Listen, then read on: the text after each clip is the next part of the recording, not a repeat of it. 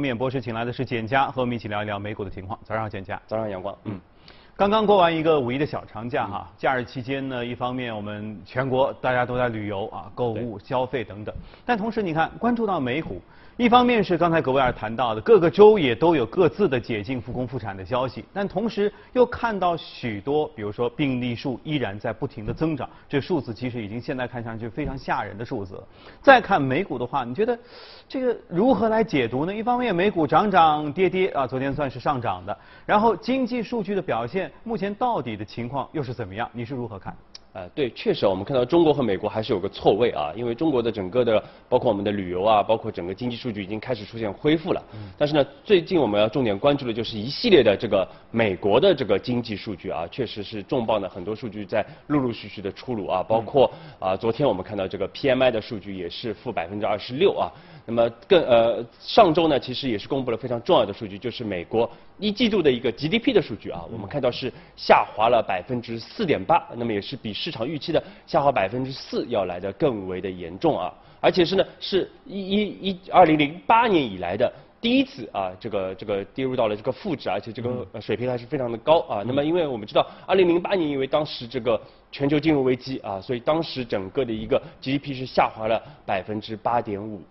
嗯，那么这个一季度的这样的一个下滑，其实一方面呢，大家也是在预期当中的啊，因为其实我们知道整个的一个新冠疫情是在一月下旬啊，是在东亚包括一些欧洲地区开始陆陆续的一个爆发，那么二月份。到三月份是逐步的在美国啊开始啊持续的这样的一个爆发啊，所以美国呢实际是在三月份的时候开始逐步的进行这样这样的一个居家令的这样的一个措施啊，经济的开始逐渐的啊实施这个停滞。那么呃所以呢其实整个的一个目前我们看到整个三月份啊，其实美国主要受影响的是在三月份它的一个经济受到影响啊，那么也是体现在一季度的这样的一个 GDP 里边呢，主要是体现这个三季度的这样的一个影响。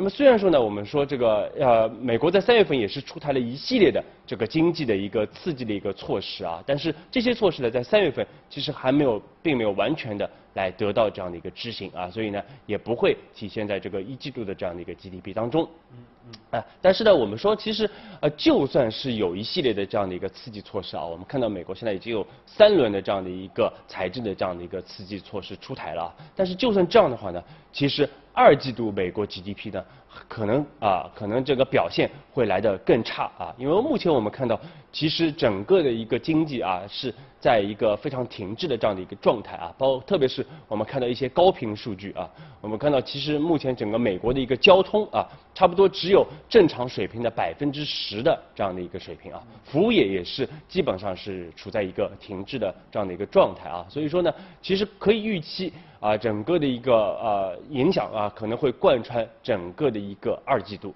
那么当然也要看整个的一个美国经济的一个重启的这样的一个情况啊，是否会在五月份。或者是在六月份会有一个明显的这样的一个重启，但目前来看，整个影响应该会贯穿整个二季度啊，所以说呢，已经有分析师预期了，在美美国二季度的一个 GDP 有可能会下滑百分之四十啊，环我们说的是环比折年啊，但是百分之三四十还是非常有可能的啊，所以说这个呢，后面对市场。会形成一个持续的这样的一个打击啊，所以说今年是看到史诗级的各种各样的事件最多的一年哈，什么事儿都是史诗级的。嗯，那你看。可能是因为这个爆发的时间的关系哈，对中国经济的影响其实主要是集中在一季度，就像你刚才说的，因为从美国从三月份主要开始这个影响开始爆发，所以它可能会是跨季度。那么市场是不是其实已经基本上能够充分消化这个一下子看到的虽然低于预期的一个负面的消息？因为这个数据就市场理论上叫心里总是有一个接受程度吧。所以你看昨天的上涨是不是也就是说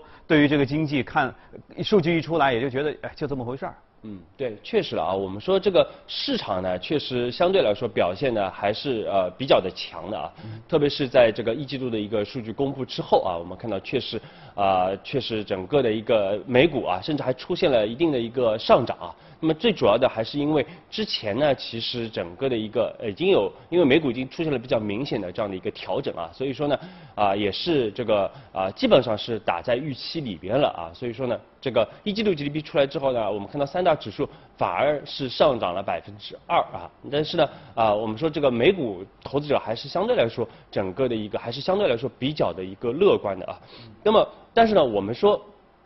其实呢，整个美股啊，还是有非常多的这样的一个负面因素啊，建议大家要去重点去关注的。那么首先就是整个美国的一个经济啊，我们说到底能否快速的这样的一个复苏，其实是有非常大的一个疑问的啊。因为特别像呃，我们看到上周其实美联储也是召开了这个议息会议啊，后面鲍威尔也有一个讲话。那么其实我们看到美联储对于整个的一个美国经济还是非常的一个谨慎的，而且这个美联储其实很罕见啊，也是提到了整个公共卫生的这样的一个事件啊。其实对于整个的一个经济，无论是短期的一个经济。会有一个明显的一个打压，其实对于中长期的整个美国经济也会有一个持续的这样的一个打压啊。那么其实我们说整个的一个啊，包括我们看到周五啊，应该会马上会公布最新的整个的一个非农的这样的一个就业数据啊。呃，这个啊，从最新的这样的一个呃一系列的这样的一个新增出勤失业金的人数来看啊，我们说五月呃周五的这个非农就业有可能会出现下滑两千万人啊这样的一个水平。啊，这个也是这个我们说也是史诗级的这样的一个下跌啊，所以说呢，其实这个对于啊整个的一个啊后面的整个的一个市场影响啊，建议大家去重点去关注。那么另外呢，就是我们关注到就是整个的一个美国经济的一个重启啊，是否能够如期的这样的一个重启啊？现在整个各个州都在蠢蠢的欲动啊，但是呢，我们说因为美国目前整个疫情并没有得到完全的一个控制啊，在这样的一个情况下，其实重启的这样的一个风险是非常的大。大的啊，包括美国很多的这样的一个啊公共卫生的专家，其实都有很多的一个警告啊，就是其实重启的一个风险非常大。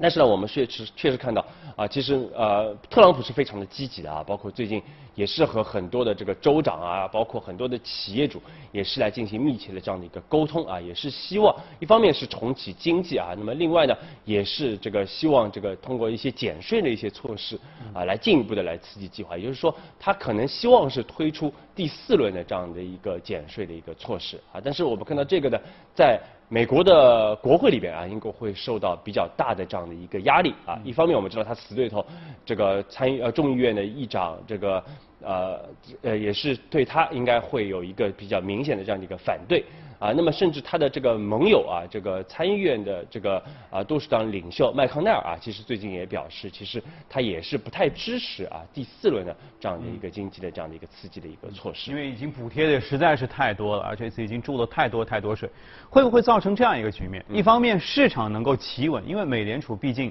这个后面有很多的支撑，给到市场能够撑住，但是经济会继续的恶化下去。当然这里面有一个变量，就是重启经济到底是不是能成功？是不是存在这样的情况？对，其实美美联储呢一直是这个大家的，其实对市场啊，我们说为什么走那么强，其实非常大的一个原因，就是因为这个美联储啊有一个保底的这样的一个措施啊，就是说大家一直认为啊，其实美联储呢，我们说之前也是推出了这个我们说购债的这样的一个计划，但是其实。这个其实美联储都没有实质性的进行一个操作啊，我们其实发现美联储根本没有进行实质性的入场来操作，但是整个的一个债券市场已经出现企稳了啊，所以这次美联储的整个预期管控，我们说做的还是非常的一个到位的啊。但是后面其实啊，美联储应该是整个市场的这样的一个比较大的这样的一个救星啊。但是呢，另外我们建议大家还是要去关注一点啊，就是其实华尔街啊一直有一个名言啊，就是叫 “sell in May” 啊，go away。就是啊，这个就是在五月份的时候呢，大家基本上离开市场啊，就是啊，还是远离市场，要进行这个这个资产的这样的一个抛售。嗯。啊，那么确实呢，这其实是个统计意义上的这样的一个现象啊，因为每次其实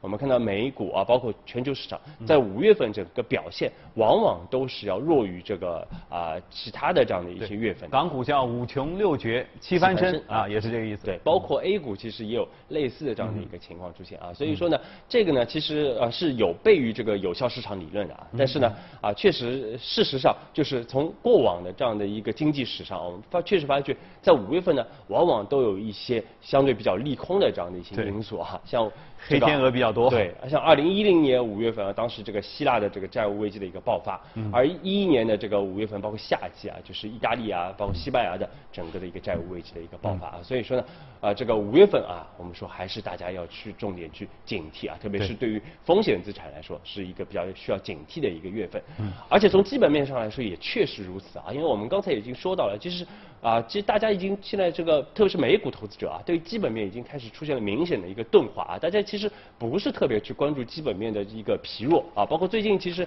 一季报啊也是在陆续的这样的一个公布啊。那么对于美股的这些上市公司来说啊，我们说整个投行应该会纷纷下调他们的整个的一个盈利的预测啊。所以说根据现在的这个二十十二个月的整个的一个预期的一个啊这个市盈率来看呢。美股的估值啊，目前是处在一个历史上的一个极高的这样的一个阶段啊，因为就是因为它的一个啊 E P E P S 啊是出现了明显的一个下调，所以估值是出现了明显的这样的一个抬升啊，所以说这个呢其实对美股也是非常的不利的啊，那么很有可能在五月份我们会看到美股出现一个明显的这样的一个承压。嗯，五一假期里面其实还有一个很重要的呃资本界关注的盛会就是呃巴菲特股东大会哈，其中你看巴菲特也说到了，目前他可能是伯克希尔哈撒韦。公司旗下拥有持现金最多的一个时间啊，虽然他一季度也亏了很多钱。然后呢，他目前还没有看准时机，他认为可能投资美股的时间还没有到来，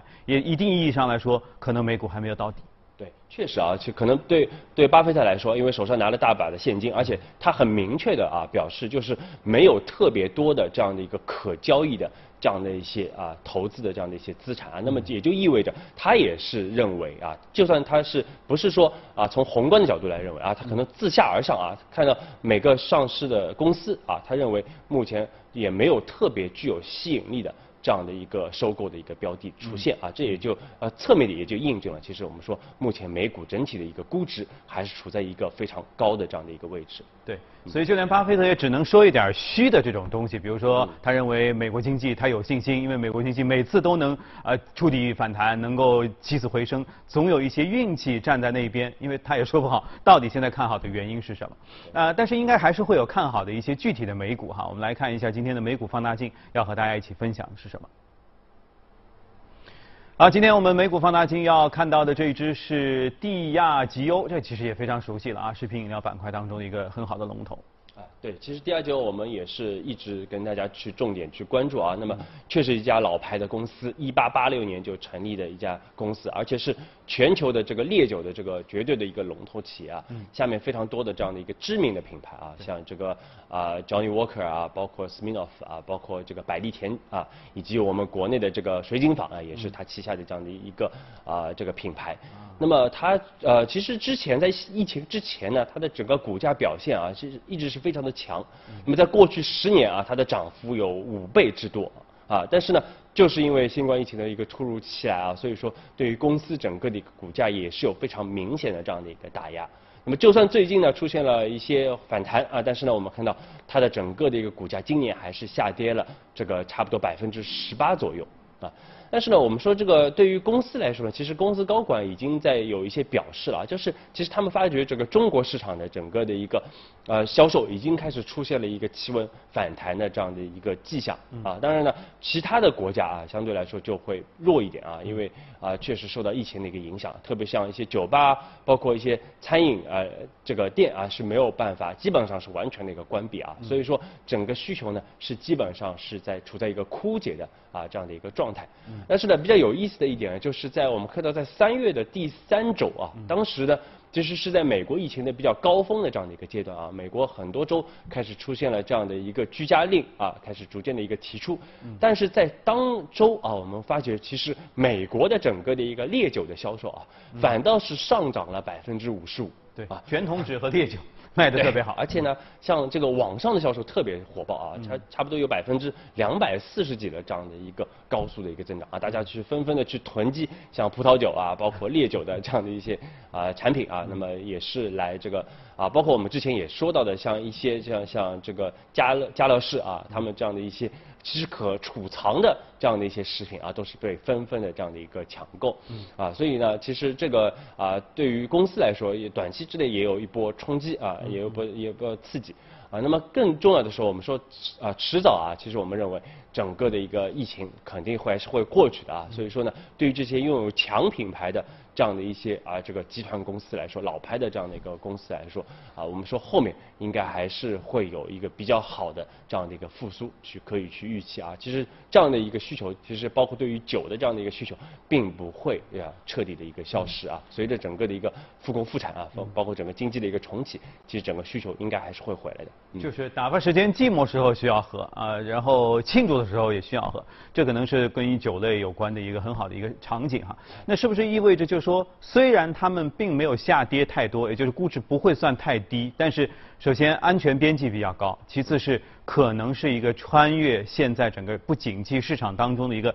比较保险的品种。对，所以呢，其实对于呃这个一些价值股的投资来说啊，其实很重要的一点就是我们看它的整个的一个分红收益率啊。我们看到其实整个的一个像像迪亚九啊，它的一个分红收益率目前有差不多百分之二啊。在海外来说，应该还是一个非常不错的这样的一个回报。嗯而且呢，其实公司也是明确表示，它是要肯定会承诺去去来进行这样的一个这个分红的这样的一个发放的啊。所以说呢，大家也不用特别担心公司的一个股价啊。那么当时呢，我们看到啊，公司确实因为今年的这样的一个特殊的情况，也是暂停了它的一个股票的一个回购的一个计划。那么这个对于股价可能也会短期也会形成一定的一个压力。啊，那么回到国内啊，其实我们。啊，对整个的一个食品饮料板块，一直是建议大家要去重点去关注的啊。那么在三月份的时候，当时我们就建议大家要去关注整个食品饮料板块的一个边际性的这样的一个变化啊。因为当时三月份其实整个国内的疫情已经有明显的这样的一个放缓啊，很多啊各个地方的政府也是在出台一系列的这样的一个措施来重启经济啊，来刺激消费啊。包括最近我们看到发发放了大量的这样的一个消费券，来刺激整个的一个啊消费啊。那么确实。这个我们看到食品饮料板块最近也是很多龙头公司，其实在这一波的疫情当中，股价反倒是创出了历史的一个新高啊！特别很多大众食品都创出历史新高啊，也包括茅台，我们看到也是这个接近无限接近了一千三百元的这样的一个历史新高的这样的一个位置啊。那么最近呢，其实。呃，一季报基本上已经公布完了啊，像这个大众食品啊，其实确实表现的非常的亮丽啊。我们说，无论是像肉制品啊，像这个速冻食品啊，这个休闲食品，其实整个的一个业绩都是非常的好，因为大家确实在疫情期间也是大量的去购买了这样的一些商品啊，包括在疫情之后，现在大家对这样商品的一个需求还是在一个非常强的这样的一个啊保持这样的一个阶段。是。那另外呢，我们看到，我们也统计了整个一季度公募基金的这样的一个持仓啊，我们也发现，其实公募基金也是大量增持了这样的一些大众食品的这样的一些公司啊，但是呢，对于白酒啊，大公募基金是明显的这样的一个减持的啊，资金是大量的一个减持的啊。那我们说白酒呢，其实啊，因为整个其实这次疫情呢，其实并没有影响到一季度，特别是春节的一个白酒的一个消费旺季啊，因为其实在整个的一个旺季到来之前啊，这个。已经基本上囤好了，大家已经消费完了，所以呢，啊后面呢，其实我们说，随着一季报的一个靴子落地啊，那么其实白酒的整个的一个基本面也可能会出现一个边际性的一个好转啊，所以说整个食品饮料板块，我们还是建议投资者可以去持续的一个关注啊，特别是在目前一个相对来说，其实海外疫情还是在一个比较焦灼的这样的一个阶阶段啊，其实大家的一个避险情绪还是非常的强的，所以说我们看到无论是国内的投资者啊，公募基金还啊不机构投资者还还是说海外的像一些北水的这样的一些资金啊，这个都是在不断的来增持啊这个食品饮料板块。